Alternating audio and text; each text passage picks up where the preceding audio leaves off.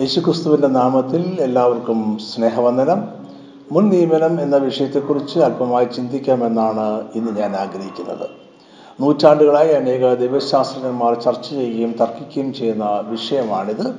എന്നാൽ നമ്മൾ ഇന്ന് തർക്കിക്കുവാനോ എതിർക്കുവാനോ അല്ല ഈ വിഷയം ചിന്തിക്കുന്നത് എന്ന് ഓർക്കുക. ഒരു സാധാരണ വിശ്വാസി മുൻ നിയമനം എന്ന വിഷയത്തെക്കുറിച്ച് അത്യാവശ്യമായും അറിഞ്ഞിരിക്കേണ്ടുന്ന കാര്യങ്ങൾ മാത്രം വിശദീകരിക്കുക എന്നതാണ് നമ്മുടെ ഈ സന്ദേശത്തിന്റെ ഉദ്ദേശം. അല്പം പ്രയാസമുള്ള വിഷയമായതിനാൽ ഈ സന്ദേശം ശ്രദ്ധയോടെ കാണുകയും കേൾക്കുകയും ചെയ്യണം എന്ന് ഞാൻ നിങ്ങളോട് അപേക്ഷിക്കുന്നു. ദൈവശാസ്ത്രത്തിൽ മുൻ നിയമനം എന്നതിന്റെ അർത്ഥം ഒരു മനുഷ്യ ജീവിതത്തിന്റെ അന്തിമമായ ഭാവിയോടുള്ള ബന്ധത്തിൽ അവന്റെ ജീവിതത്തിലെ എല്ലാ സംഭവങ്ങളും ദൈവഹിത പ്രകാരം ക്രമീകരിക്കപ്പെടുന്നു എന്നതാണ്.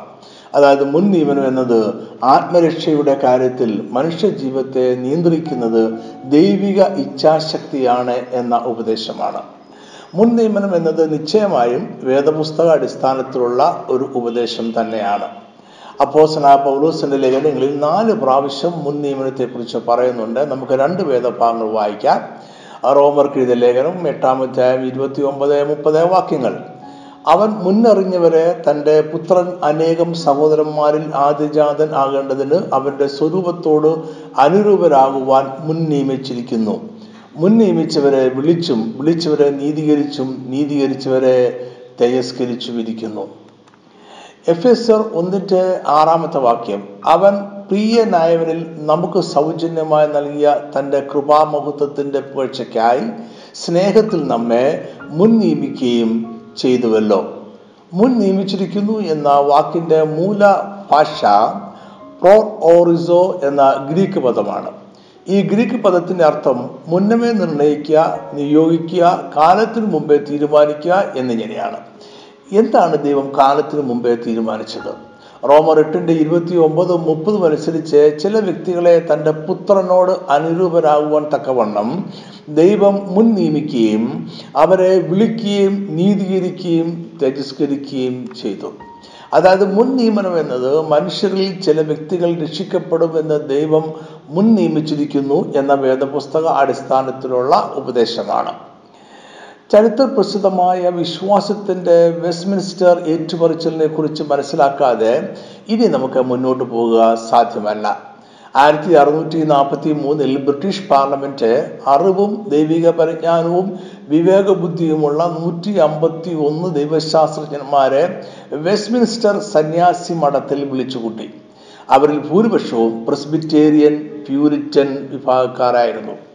ഈ കൂടുവരവിന്റെ ഉദ്ദേശ്യം ആരാധന ക്രിസ്തീയ ഉപദേശങ്ങൾ സഭാഭരണം രാജ്യഭരണം എന്നിവയെക്കുറിച്ച് വ്യക്തമായ നിർദ്ദേശങ്ങൾ നൽകുക എന്നതായിരുന്നു. നീണ്ട അഞ്ച് വർഷങ്ങളുടെ ചർച്ചയ്ക്ക് ഒടുവിൽ വിശ്വാസത്തിന്റെ വെസ്റ്റ്മിൻസ്റ്റർ ഏറ്റുപറച്ചിൽ അഥവാ വെസ്റ്റ്മിൻസ്റ്റർ കൺഫെഷൻ ഓഫ് ഫെയ്ത്ത് തയ്യാറായി. ഈ വിശ്വാസരേഖ യാതൊരു മാറ്റങ്ങളും കൂടാതെ സ്കോട്ട്ലാൻഡിലെ സഭയുടെയും പ്രസ്ബീറ്റൻ സഭയുടെയും അംഗീകൃത ഉപദേശമായി തീർന്നു. എന്നാൽ ചില മാറ്റങ്ങൾ കൂടാതെ അതിനെ അംഗീകരിക്കുവാൻ ആദ്യം ഇംഗ്ലണ്ടിലെ സഭ മടിച്ചു എങ്കിലും പിന്നീട് വില്യം ഓറഞ്ച് എന്നറിയപ്പെട്ടിരുന്ന രാജാവിന്റെ കാലത്ത് അത് യാതൊരു മാറ്റവും കൂടാതെ തന്നെ അംഗീകരിക്കപ്പെടുകയും ചെയ്തു. അതിനുശേഷം പ്രധാനപ്പെട്ട പല ക്രിസ്തീയ വിഭാഗങ്ങളും ഇത് സഭയുടെ ഉപദേശങ്ങളായി അംഗീകരിച്ചു. എന്നിരുന്നാലും വിശ്വാസത്തിന്റെ വെസ്റ്റ്മിൻസ്റ്റർ ഏറ്റുപറച്ചിൽ വേദപുസ്തകത്തിന് തുല്യമോ പകരമോ ആകുന്നില്ല എന്നുകൂടി നമ്മൾ ഓർക്കണം.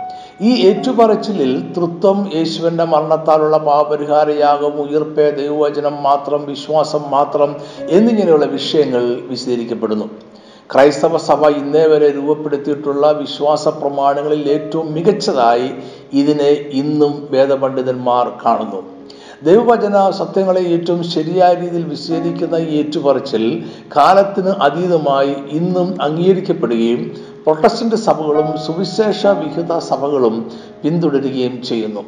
വിശ്വാസത്തിന്റെ വെസ്റ്റ്മിൻസ്റ്റർ ഏറ്റുപറച്ചിലെ മൂന്നാമത്തെ അധ്യായത്തിൽ മൂന്ന് നാല് അഞ്ച് ഭാഗങ്ങളിൽ പറയുന്ന കാര്യങ്ങളുടെ ചുരുക്കം ഇങ്ങനെയാണ്.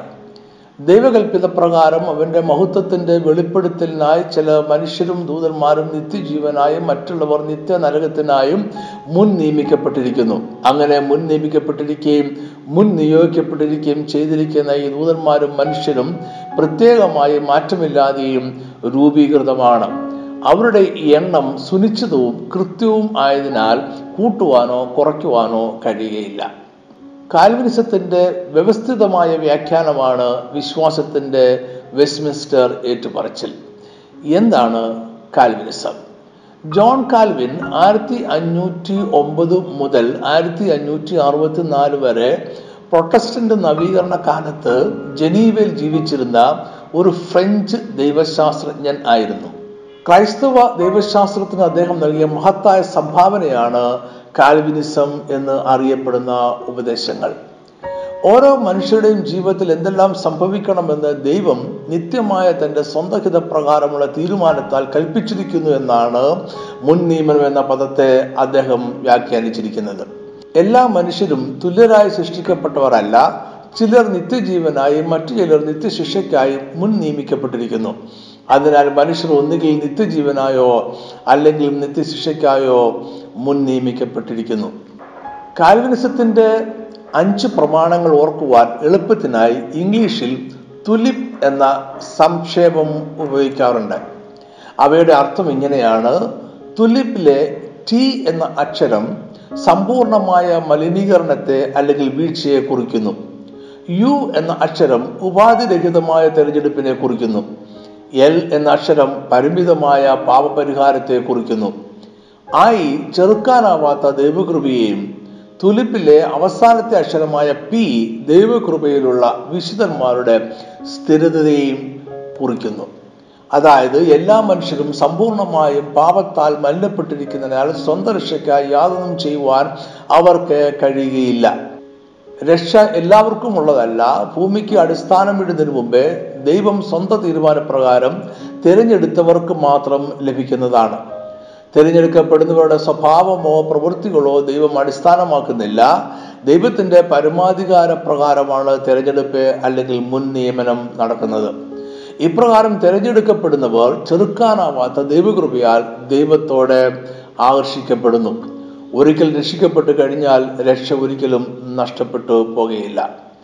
ഇനി നമുക്ക് ഈ അഞ്ച് പ്രമാണങ്ങളെയും കൂടുതൽ വിശദമായി മനസ്സിലാക്കാം. ആദ്യത്തെ പ്രമാണം മനുഷ്യരുടെ സമ്പൂർണമായ മലിനീകരണം അല്ലെങ്കിൽ വീഴ്ച എന്നതാണ്. വിശ്വാസത്തിന്റെ വെസ്റ്റ്മിൻസ്റ്റർ ഏറ്റുപറച്ചിലിൽ ഇത് ഇപ്രകാരമാണ് വിശദീകരിക്കുന്നത്. മനുഷ്യരുടെ ആദ്യ മാതാപിതാക്കന്മാർ സാത്താന്റെ പരീക്ഷയിൽ വീഴുകയും വിലക്കപ്പെട്ട ഫലം കഴിക്കുന്നതിലൂടെ പാപം ചെയ്യുകയും ചെയ്തു. ഇത് കാരണം അവർക്കുണ്ടായിരുന്ന നീതീകരണത്തിൽ നിന്നും ദൈവമായി ഉണ്ടായിരുന്ന സംസർഗത്തിൽ നിന്നും അവർ വീണുപോയി. അങ്ങനെ അവർ പാപത്തിൽ മരിച്ചവരായി ദേഹവും ദേവി ദേഹിയും കൂടെ പൂർണമായും മലിനമായി. അവരെല്ലാ മനുഷ്യരുടെയും വേര് ആയതിനാൽ സകലരിലും കുറ്റം ചുമത്തപ്പെട്ടു. പാപത്തിലുള്ള മരണവും മലിനമാക്കപ്പെട്ട പ്രകൃതിയും അവരുടെ ജഡീക സന്തതി പരമ്പരകളിലേക്ക് പകരപ്പെട്ടു. ഈ ആദ്യ പാപം മൂലം മനുഷ്യരെല്ലാവരും സമ്പൂർണമായും കഴിവില്ലാത്തവരും ബലഹീനരും എല്ലാ നന്മയ്ക്കും എതിരായവരും അതിക്രമങ്ങൾക്കും ദുഷ്ടതയ്ക്കും അനുകൂലമായവരുമായി മാറി. നിശ്ചയമായും യുക്തിഭദ്രമായി ചിന്തിക്കുന്ന ആർക്കും മനുഷ്യന്റെ സമ്പൂർണ വീഴ്ചയെ നിഷേധിക്കുവാൻ കഴിയുകയില്ല ഈ ലോകം പാപത്താൽ നിറഞ്ഞിരിക്കുകയാണ്. കൊലപാതകം പീഡനം ക്രൂരത നിയമരാഹിത്യം മുതലായവ നിത്യസംഭവങ്ങൾ ആയിരിക്കുന്നു. പൗലോസ് റോമർക്ക് എഴുതിയ ലേഖനം അഞ്ചാം അധ്യായം പന്ത്രണ്ടാമത്തെ വാക്യത്തിൽ ഏക മനുഷ്യനാൽ പാപവും പാപത്താൽ മരണവും ലോകത്തിൽ കടന്നു. ഇങ്ങനെ എല്ലാവരും പാപം ചെയ്യാൻ മരണം സകല മനുഷ്യരിലും പരന്നിരിക്കുന്നു എന്ന് വ്യക്തമാക്കുന്നു. കാൽവിന്റെ ചിന്തകളിലെ രണ്ടാമത്തെ ഉപദേശമായ ഉപാധി ഉപാധിരഹിതമായ തെരഞ്ഞെടുപ്പ് എന്നത് രക്ഷിക്കപ്പെടുവാൻ ഉള്ളവരെ മുൻ നിയമനത്തിന്റെ ഭാഗമായി ദൈവം തിരഞ്ഞെടുക്കുന്നു എന്നതാണ്. അതിന്റെ അർത്ഥം മുൻകൂട്ടി കാണുന്ന യാതൊരു നന്മയുടെയും അടിസ്ഥാനത്തിലല്ല ദൈവം അവരെ തിരഞ്ഞെടുക്കുന്നത്. സ്വയം ദൈവഹിതത്തിനായി സമർപ്പിക്കുന്നവരെ ഭാവിയിലേക്ക് നോക്കി ദൈവം കണ്ടെത്തുകയല്ല ചെയ്യുന്നത് എന്ന് കാൽവിൻ ദൃഢമായി വിശ്വസിച്ചു. ദൈവം സ്വന്തം ഇഷ്ടപ്രകാരം ഒരു നിശ്ചിത കൂട്ടം വ്യക്തികളെ തിരഞ്ഞെടുക്കുന്നു. നമ്മുടെ ചിന്തകളുടെയോ പ്രവൃത്തികളുടെയോ ഫലമായിട്ടാണ് ദൈവം തിരഞ്ഞെടുപ്പ് നടത്തുന്നത് എങ്കിൽ ദൈവിക സർവാധിപത്യവും മനുഷ്യരുടെ ജീവിതത്തിലും ചരിത്രത്തിലും ദൈവത്തിന് പ്രവർത്തിക്കുവാനുള്ള സർവാധികാരവും ഇല്ലാതാകും. അതുകൊണ്ട് രക്ഷിക്കപ്പെടുവാനുള്ളവരുടെ എണ്ണവും പേരുകളും ഭൂമിയുടെ ആരത്തിനു മുമ്പേ ശാശ്വതമായി നിർണയിക്കപ്പെട്ടിരിക്കുന്നു. ദൈവത്തിന്റെ മുൻനിർണയത്തെ മാറ്റുവാൻ മനുഷ്യർക്കാർക്കും സാധ്യമല്ല. ഈ തെരഞ്ഞെടുപ്പിനെ ഉപാധിരഹിതം എന്ന് വിളിക്കുന്നത് തിരഞ്ഞെടുക്കപ്പെടുന്ന വ്യക്തിയിലുള്ള ഏതെങ്കിലും നന്മയോ ഏതെങ്കിലും പ്രവൃത്തിയോ വിശ്വാസം പോലുമോ മുൻകൂട്ടി കണ്ടിട്ടോ അടിസ്ഥാനമാക്കിയോ അല്ല തെരഞ്ഞെടുപ്പ് നടത്തുന്നത് എന്നതുകൊണ്ടാണ്. തിരഞ്ഞെടുക്കപ്പെടുന്നവർക്ക് ദൈവത്തിന്റെ ദയ ലഭിക്കുന്നു. തിരഞ്ഞെടുക്കപ്പെടാത്തവർക്ക് ഉപാധിരഹിതമായി തന്നെ ദൈവിക നീതിയും ലഭിക്കുന്നു. മനുഷ്യരുടെ ജീവിതത്തിൽ ദൈവത്തിനുള്ള സർവാധികാരമാണ് ഈ തെരഞ്ഞെടുപ്പിന്റെ ആധാരം. മനുഷ്യർ പാപികളായിരിക്കുമ്പോൾ തന്നെ മനുഷ്യരുടെ പരിമിതികൾക്ക് ഉപരിയായി രക്ഷിക്കുന്ന ദൈവകൃപയാൽ ദൈവം ചിലരെ നിത്യരക്ഷയ്ക്കായി തിരഞ്ഞെടുക്കുന്നു. ദൈവകൃപ ലഭിക്കുവാനായി ഇവർ യാതൊന്നും പ്രവർത്തിച്ചിട്ടില്ല. മൂന്നാമത്തെ പ്രമാണം യേശുക്രിസ്തുവിന്റെ പാവപരിഹാരയാഗം പരിമിതമാണ് എന്നതാണ്. ഇതിന്റെ അർത്ഥം ദൈവം ഒരിക്കലും സകല മനുഷ്യരെയും മാനസാന്തരത്തിലേക്കോ രക്ഷയിലേക്കോ നയിക്കുവാൻ ആഗ്രഹിക്കുന്നില്ല. യേശുവിന്റെ യാഗത്തിലൂടെ ലഭ്യമായ വീണ്ടെടുപ്പ് ഒരിക്കലും എല്ലാ മനുഷ്യർക്കും ലഭ്യമാകില്ല. പാപരിഹാരം മുൻ നിയമന പ്രകാരം തിരഞ്ഞെടുക്കപ്പെടുന്ന ചിലർക്ക് മാത്രമേ ബാധകമാകുന്നുള്ളൂ. ഇവിടെ ചില വേദപണ്ഡിതന്മാർ കാവിനോട് വിയോജിക്കുന്നുണ്ട്. അവർ ഉദ്ധരിക്കുന്ന ഒരു വാക്യമുണ്ട് യോഹനാൻ മൂന്നിന്റെ പതിനാറ്. തന്റെ ഏകജാതനായ പുത്രനിൽ വിശ്വസിക്കുന്ന ഏവനും നശിച്ചു പോകാതെ നിത്യജീവൻ പ്രാപിക്കേണ്ടത് ദൈവം അവരെ നൽകുവാൻ തക്കവണ്ണം ലോകത്തെ സ്നേഹിച്ചു.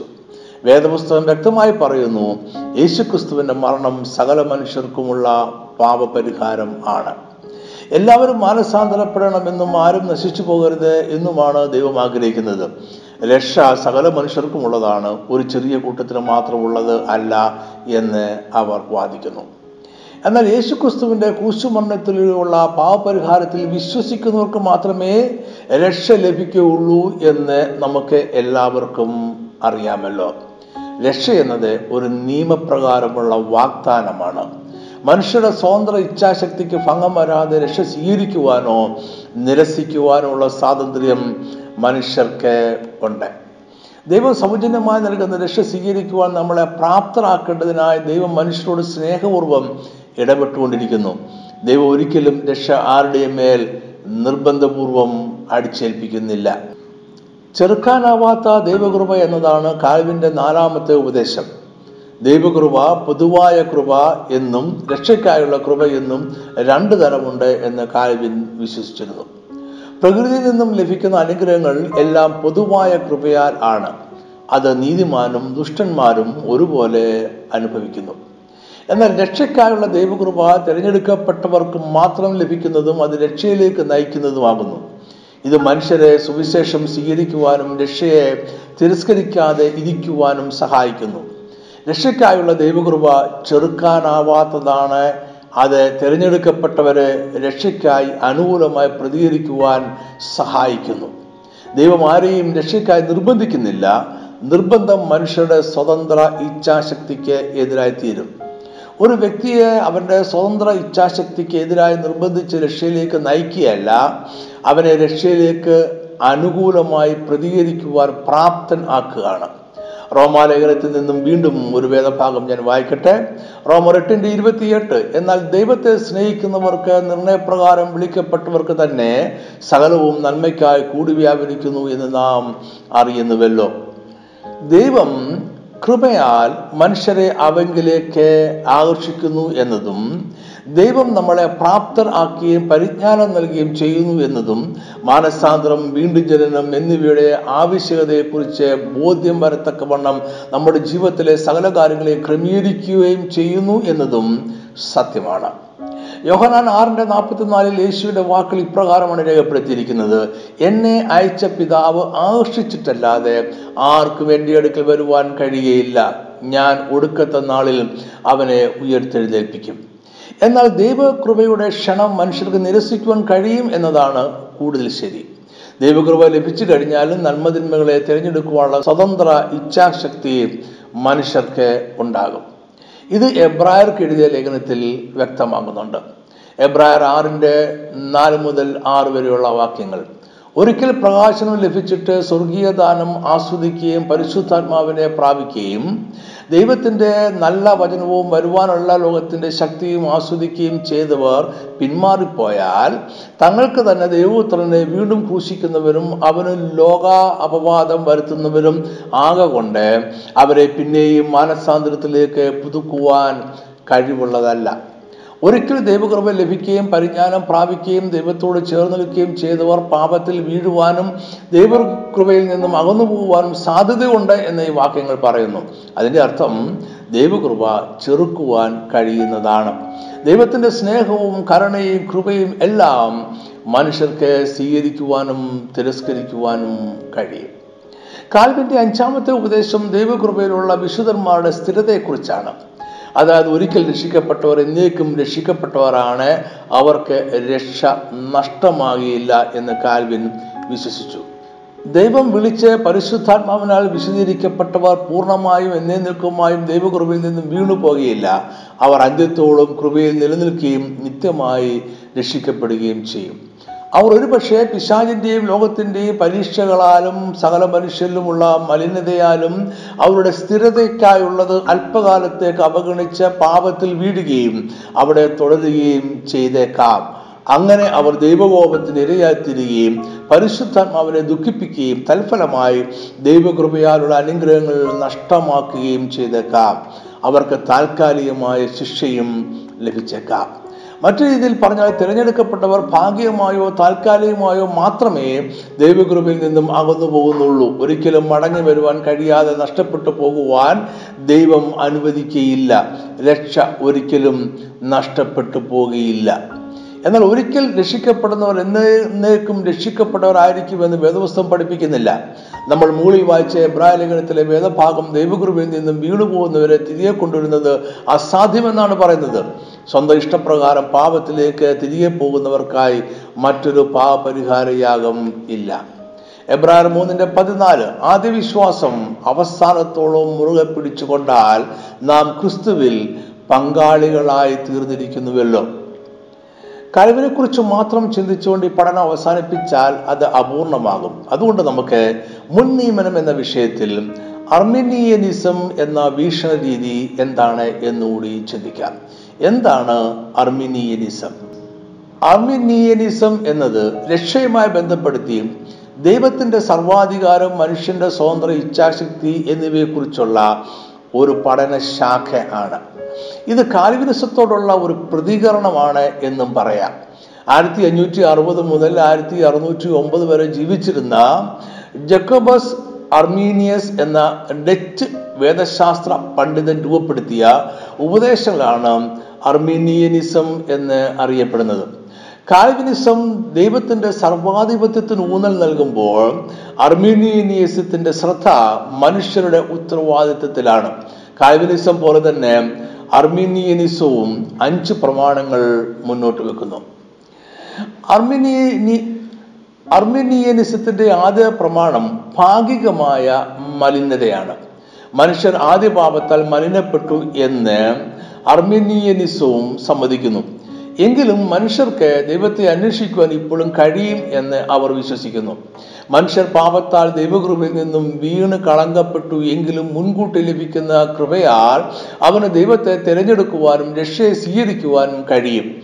മുൻകൂട്ടി ലഭിക്കുന്ന കൃപയാൽ മനുഷ്യരുടെ ഇച്ഛാശക്തി സ്വതന്ത്രമായിരിക്കുകയും പരിശുദ്ധാത്മാവിന് കീഴ്പ്പെടുവാനും അവന് കഴിയുകയും ചെയ്യും. പക്ഷേ അർമീനിയനിസത്തിൽ വിശ്വസിക്കുന്ന അനേകർ ഈ പ്രമാണത്തെ തള്ളിക്കളയുകയും കാൽവിനിസത്തോടെ ചേർന്ന് നിൽക്കുകയും ചെയ്യുന്നുണ്ട്. അർമീനിയനിസത്തിലെ രണ്ടാമത്തെ ഉപദേശം ഉപാധിയോടെയുള്ള തെരഞ്ഞെടുപ്പാണ്. മുൻകൂട്ടി ലഭിക്കുന്ന ദൈവകൃപയാൽ സ്വതന്ത്ര ഇച്ഛാശക്തി ഉപയോഗിച്ച് ക്രിസ്തുവിലുള്ള വിശ്വാസം മൂലം നിത്യമായ രക്ഷയോടെ മനുഷ്യൻ അനുകൂലമായി പ്രതികരിക്കും എന്ന മുന്നറിവ് പ്രകാരം ദൈവം തെരഞ്ഞെടുപ്പ് നടത്തുന്നു. ക്രിസ്തുവിൽ വിശ്വസിക്കുമെന്ന മുന്നറിവ് അനുസരിച്ച് മാത്രം ദൈവം ചിലരെ രക്ഷയ്ക്കായി തിരഞ്ഞെടുക്കുന്നു. അതിനാൽ ആരും തന്നെ നിത്യജീവനായോ നരകത്തിനായോ മുൻ നിയമിക്കപ്പെടുന്നില്ല. എന്നാൽ ഈ വാദത്തിന്റെ പരിമിതി മനുഷ്യന്റെ ജീവിതത്തിൽ ഇടപെടുവാനുള്ള ദൈവത്തിന്റെ സർവാധികാരത്തെ ദുർബലപ്പെടുത്തുന്നു എന്നതാണ്. അർമീനിയനിസത്തിലെ മൂന്നാമത്തെ ഉപദേശം പരിമിതമല്ലാത്ത പാപപരിഹാരം ആണ്. യേശു എല്ലാ മനുഷ്യർക്കും വേണ്ടിയാണ് മരിച്ചത്. തിരഞ്ഞെടുക്കപ്പെട്ടവർക്കും വിശ്വസിക്കാത്തവർക്കും കൂടെയാണ് യേശു മരിച്ചത്. അതുകൊണ്ട് യേശുവിൽ വിശ്വസിക്കുന്ന ഏതൊരു വ്യക്തിക്കും രക്ഷ പ്രാപിക്കാം. ഒന്ന് യോഹനാൻ രണ്ടിന്റെ രണ്ട് അവൻ നമ്മുടെ പാപങ്ങൾക്ക് പ്രായച്ചിത്വമാകുന്നു നമ്മുടേതിന് മാത്രമല്ല സർവലോകത്തിന്റെ പാപത്തിനും തന്നെ.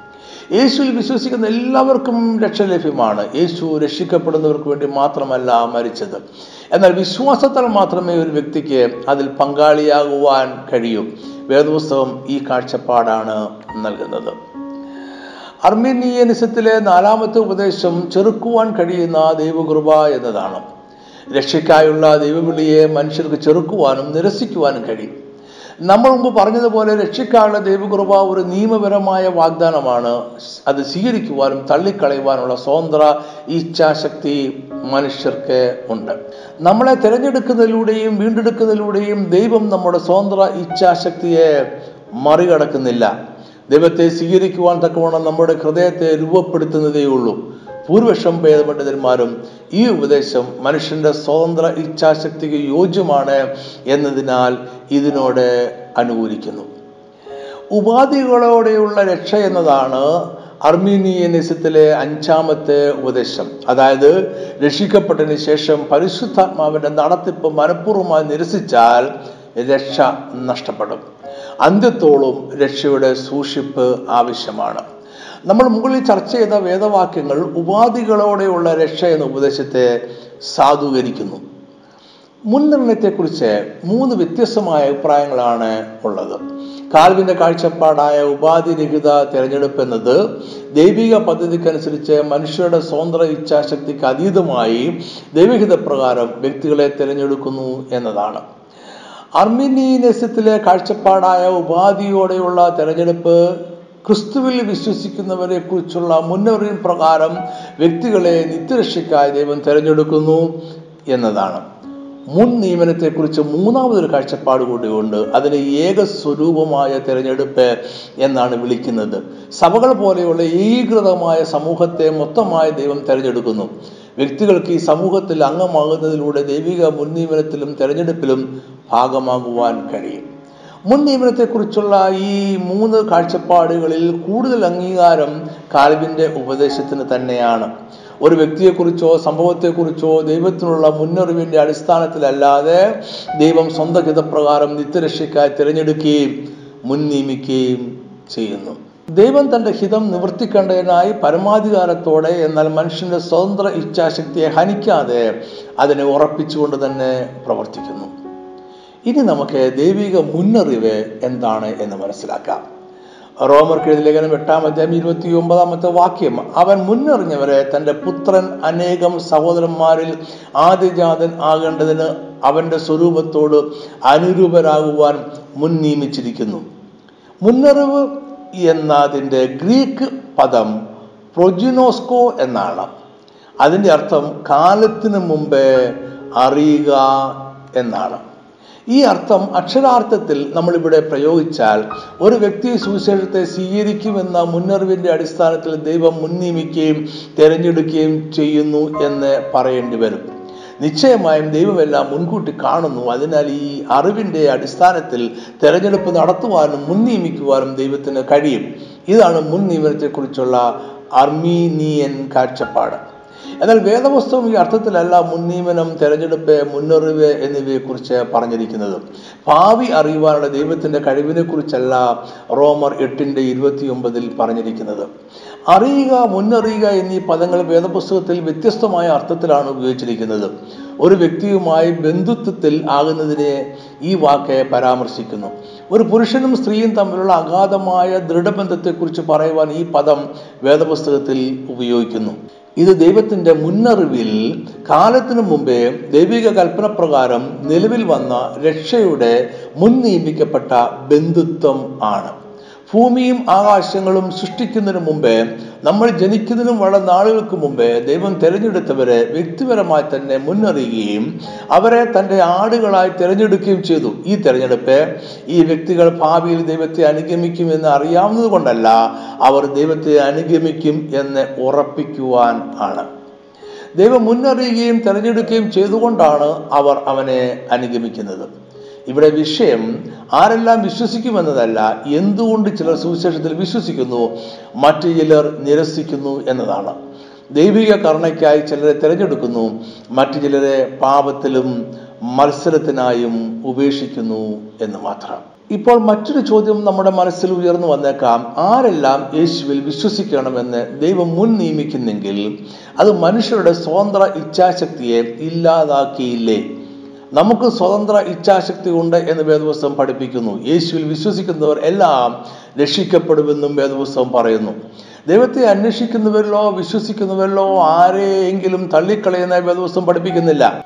സ്വതന്ത്ര ഇച്ഛാശക്തിയും ഒരു വ്യക്തി ദൈവത്തിലേക്ക് ആകർഷിക്കപ്പെടുക രക്ഷയിൽ വിശ്വസിക്കുക എന്നതും ദൈവിക മുൻ നിയമനവും മനുഷ്യർക്ക് പൂർണമായി മനസ്സിലാക്കുവാൻ കഴിയാത്ത മർമ്മം ആണ്.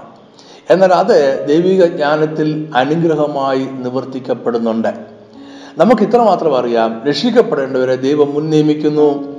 രക്ഷിക്കപ്പെടുവാൻ നമ്മൾ ക്രിസ്തുവിനെ രക്ഷിതാവായി സ്വീകരിക്കണം. ഇത് രണ്ടും സത്യമാണ്. മുൻ നിയമനം എന്ന ഉപദേശത്തിനെതിരെയുള്ള വിമർശനം അത് നീതിയുക്തമല്ല എന്നതാണ്. എന്തുകൊണ്ടാണ് ദൈവം ചിലരെ മാത്രം തിരഞ്ഞെടുക്കുന്നത് എന്നതാണ് ചോദ്യം. എന്നാൽ മനുഷ്യരിൽ ആരും തന്നെ രക്ഷയ്ക്ക് യോഗ്യരല്ല എന്ന് നമ്മൾ ഓർക്കണം. എല്ലാ മനുഷ്യരും പാപം ചെയ്ത് നിത്യശിക്ഷയ്ക്ക് വിധിക്കപ്പെട്ടിരുന്നു. അതിന്റെ ഫലമായി നമ്മൾ നിത്യമായി നരകത്തിലാകുന്നത് നീതി തന്നെയാണ്. എന്നാൽ നമ്മളിൽ ചിലർ രക്ഷിക്കുവാൻ ദൈവം തീരുമാനിച്ചു.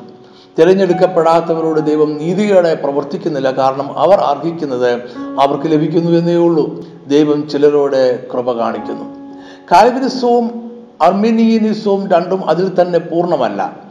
ദൈവത്തിന്റെ സർവാധിപത്യവും മനുഷ്യരുടെ സ്വതന്ത്ര ഇച്ഛാശക്തിയും തമ്മിലുള്ള ബന്ധത്തെ വിശദീകരിക്കുവാൻ രണ്ടിനും വേണ്ട രീതിയിൽ കഴിയുന്നില്ല. കാരണം ദൈവത്തിന് മാത്രം മനസ്സിലാകുന്ന ഒരു മർമ്മത്തെ വിശദീകരിക്കുവാൻ മനുഷ്യന്റെ പരിമിതമായ ബുദ്ധിക്ക് കഴിയുകയില്ല. ഈ സന്ദേശം നിങ്ങൾക്ക് അനുഗ്രഹമായിരുന്നു എന്ന് വിശ്വസിച്ചുകൊണ്ട് ഞാൻ ഇതിവിടെ അവസാനിപ്പിക്കട്ടെ.